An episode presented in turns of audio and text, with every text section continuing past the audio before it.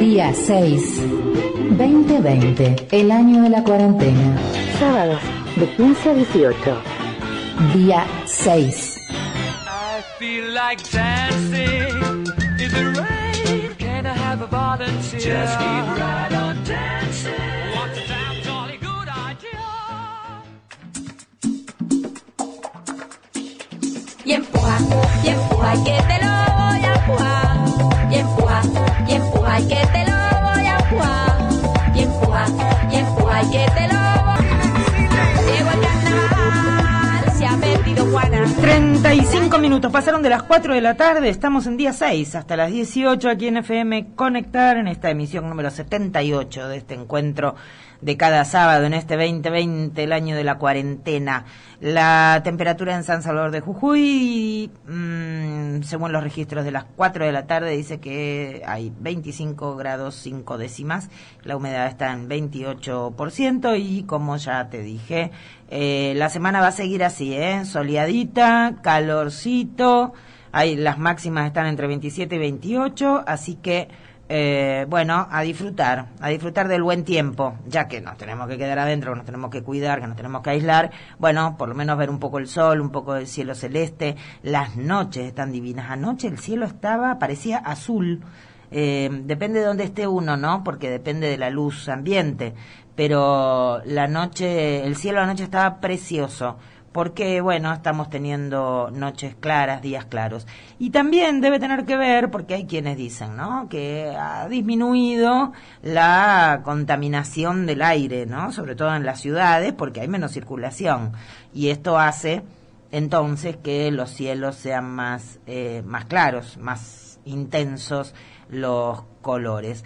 Por estos días, bueno, estamos con entrando en el mes de la, de la Pachamama, comunidades indígenas de, de, muchos diversos lugares eh, estuvieron pronunciándose, eh, advirtiendo en este primero de agosto eh, respecto del vínculo que tienen que tenemos los hombres, las mujeres con la madre tierra, ¿no? Precisamente en el marco de la pandemia hay este hay advertencias, hay llamados a la reflexión que tienen que ver con que la, la pandemia es un llamado de atención ¿no? de, la, de, la, de la madre tierra. Eh, y también, por supuesto, está expresada la preocupación y el repudio por el hecho de que eh, actividades extractivas como la minería, por ejemplo, han sido consideradas como esenciales en este en esta pandemia y y aquí volvemos al, al arranque de la del programa de hoy que hablábamos de el, alto grado de exposición y de contagio que han tenido, por ejemplo, los trabajadores mm, mineros en la provincia de Jujuy. Allí entonces las comunidades están pidiendo que esta, este momento tan singular que está atravesando la humanidad sea también una oportunidad para reflexionar sobre, sobre la actividad humana y el modo en que nos vinculamos con, con la tierra.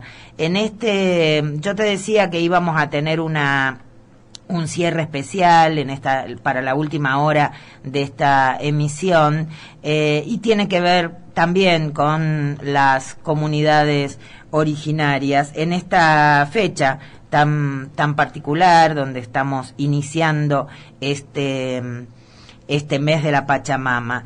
La la propuesta que tengo para para ofrecerte para el día de hoy es que escuchemos en la última hora una obra que realizó, que escribió, compuso y produjo Víctor Heredia en el año 1986, que se llama Taki y que recorre eh, episodios de luchas de resistencia de comunidades americanas. Y para mm, pensar un poco eso en esta fecha, además, en particular, estamos en comunicación con mi amigo el historiador Diego Citerio. Hola Diego, ¿cómo te va? Gracias por atenderme. Hola Gaby, buen sábado para vos. Y buen sábado para toda la audiencia de FM Conectar. Gracias, igualmente, un gusto. Este, bueno, en este contexto no podemos invitarte al estudio, pero siempre es un placer eh, comunicarnos con vos. Estaba yo contándole a la audiencia la propuesta para cerrar el programa de hoy con la obra de, de Víctor Heredia y pensando las comunidades y su historia y su cosmovisión quería escuchar tus reflexiones sobre estas sobre estas cuestiones. Mira, vos es que cuando ayer me, me, me, me convocaste para charlar de esto, eh, en primer en primer lugar eh, poder pensar qué es el Takyongoy. eh, digo, nosotros eh, el público en general puede llegar a través de esa palabra en función de la obra que plasma un artista, en función de la reivindicación de algunas cuestiones vinculadas a eh, los, las comunidades indígenas.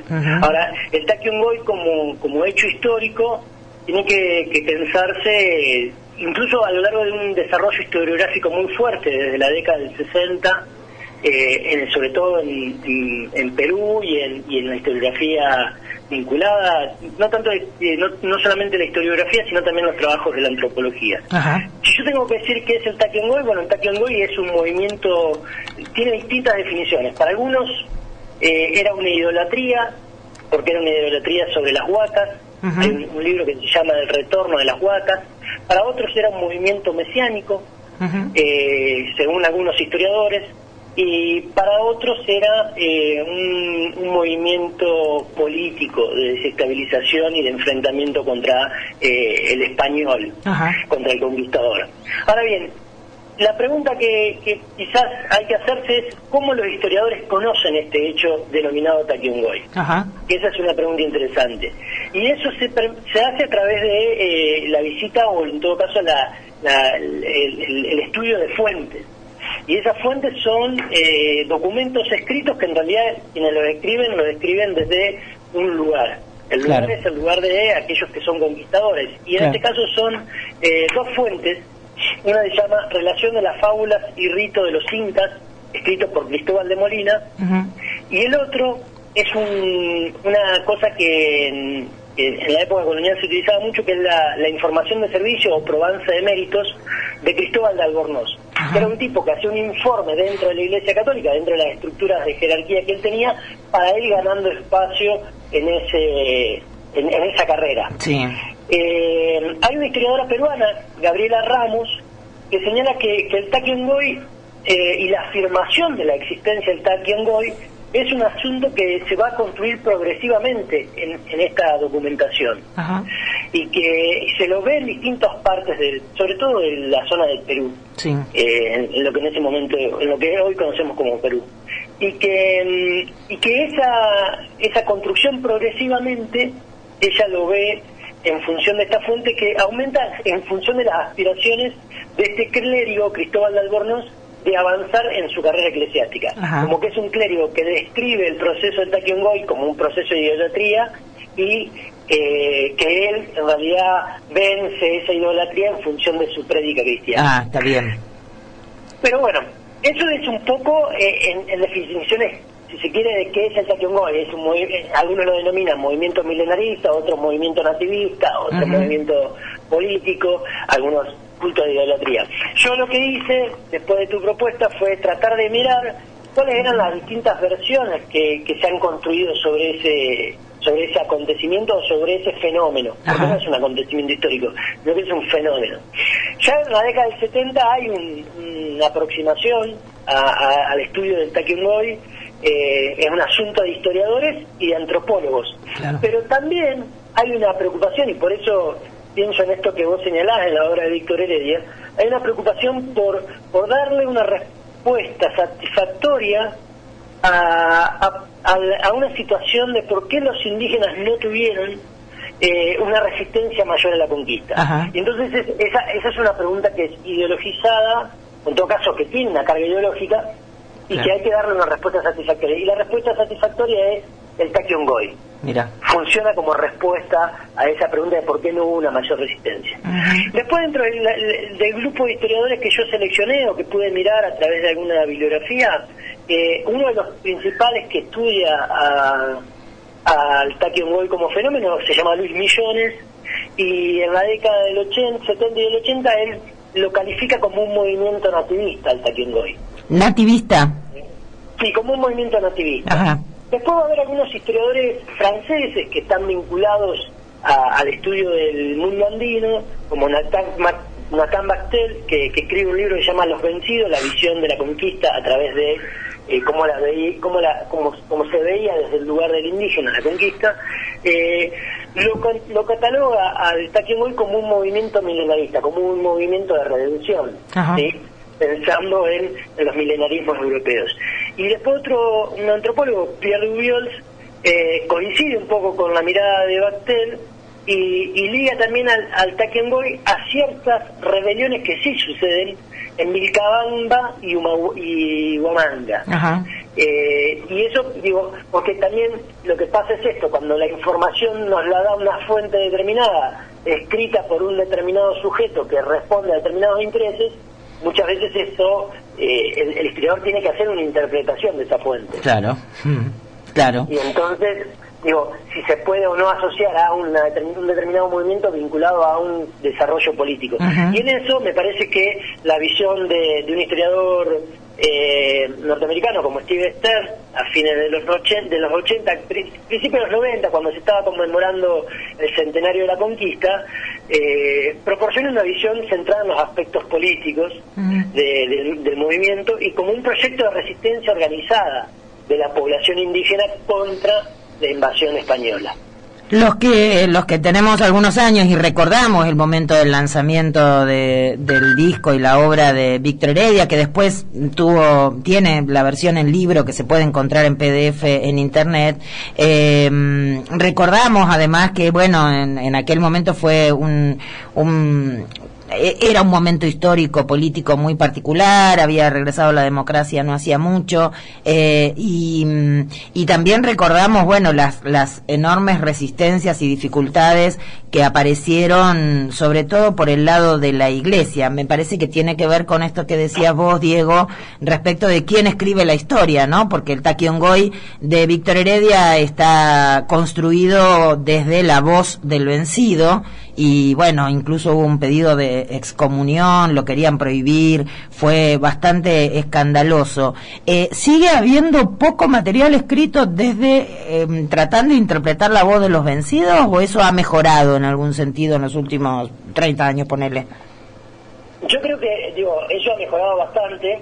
Lo que pasa que el problema es cuál es la llegada de ciertos de ciertas producciones al gran público. Claro, Yo creo que esa es la dificultad.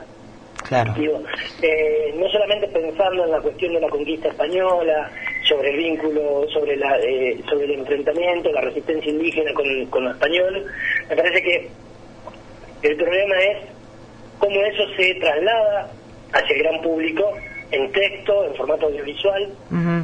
Yo creo que, que me parece que, que, que ahí es la, la dificultad está ahí, también está la dificultad en cuando el gran público pueda con- encontrar y buscar. Claro. Muchas veces por ahí está y no se encuentra. Sí, claramente no está en los programas de estudio, por ejemplo, este tipo de cosas. Claro, digo, eh, lo que sí creo que en Argentina me parece que, que ha venido habiendo un proceso de divulgación de, de algunas cuestiones vinculadas a la historia. Obviamente que no, no todas las temáticas pueden ser abordadas de la misma manera y, eh, y muchas veces no necesariamente los historiadores de base universitaria, por no llamarlo de, de una manera Ujú. profesionales, tienen la facilidad para escribir para el gran público. Digo, muchas veces su escritura Claro. está pensada para un mundo, para una comunidad científica determinada, con determinadas cuestiones, donde, por ejemplo, hablar en una radio es muy distinto. Claro. Porque el que me escucha a mí, eh, si yo le digo la hegemonía de tal cuestión, eh, primero tengo que explicarle que, con qué me refiero a la palabra hegemonía. Claro, sí, sí, está clarísimo. Entonces, en ese, en ese sentido, pero sí, sí hay una producción bastante interesante. Lo que sí por ahí creo que, eh, por ejemplo, la producción vi- vinculada a, eh, sobre todo a la historia del mundo andino, eh, está como muy cerrada en función de una comunidad determinada de, de intereses, pero no por una cuestión, a ver, por decirlo, eh, de egoísmo o, o, mal, o, o maledicencia, sino por una cuestión de que a veces uno no tiene acceso en el sentido que no conoce, tiene que googlear y poner y empiezan a aparecer las Claro, claro. Está claro. Diego Citerio, te agradezco muchísimo tu aporte, como cada vez, y bueno, te volveremos a llamar en cualquier momento. ¿Mm? Cuando vos quieras, Gaby, acá estamos. Gracias, Diego, un abrazo. Otro para vos. Hablábamos con Diego Citerio, que es un- nuestro historiador de cabecera, podríamos decir, ¿no? Eh, nos vamos a despedir un poquito, unos minutitos antes, porque quiero que te quedes escuchando Taki Ongoy. Taki Ongoy es una obra que tiene música, tiene relato también. Allí participan mm, artistas como Juan Carlos Baglietto, Jorge Van der Mole, Mercedes Sosa. Eh, hay una hay un trabajo eh, muy de una producción musical muy variada eh, hay distintos momentos distintos relatos y, y yo tengo ganas que vos lo, disfrutes ¿m? como contaba cuando cuando salió el disco original en 1986 eh, hubo pedidos de excomunión. El embajador de España se comunicó con el entonces presidente Raúl Alfonsín y le dijo que ese disco no podía circular, que había que prohibirlo. A lo cual, por supuesto, Alfonsín le dijo no. y el disco circuló. Después, de todos modos, costó, le costó mucho a, Víctor Heredia que el disco tuviera una mayor difusión que la que tuvo. Después, en el año 2006, hizo una serie de recitales eh, re- recreándolo, digamos, este, en, en el escenario, eh, hizo, sacó el libro, hizo una presentación en la Feria del Libro y allí participaron otros músicos como Liliana Herrero, León Gieco. Bueno, la, la obra de Víctor Heredia es una obra, como se denomina, conceptual, ¿no? Porque tiene, eh, ahí hay una línea argumental, una línea histórica, estética, que tiene que ver con este movimiento, podríamos decir, denominado Taki Ongoy. Te, mm, te voy a dejar entonces con ellos. Eh, y yo me callo y escuchamos a Taki Ongoy en este primero de agosto, en este inicio del mes de la Pachamama. Eh, voy a volver el sábado que viene a las 3 de la tarde, como cada sábado. Espero que vos también estés del otro lado.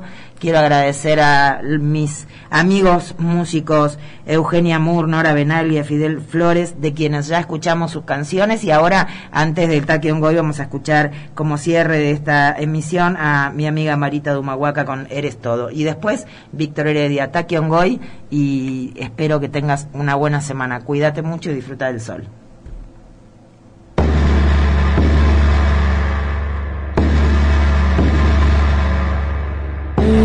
Eres todo, eres eres todo.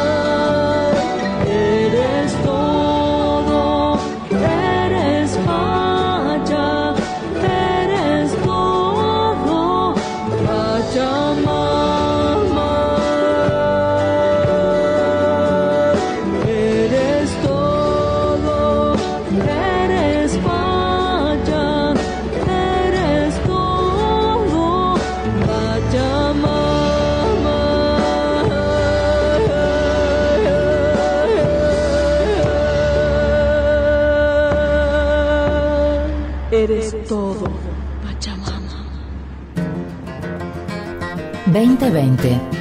Supimos coser, supimos bordar, supimos abrir la puerta para quedarnos en casa. A soñar. 2020, el año de la cuarentena.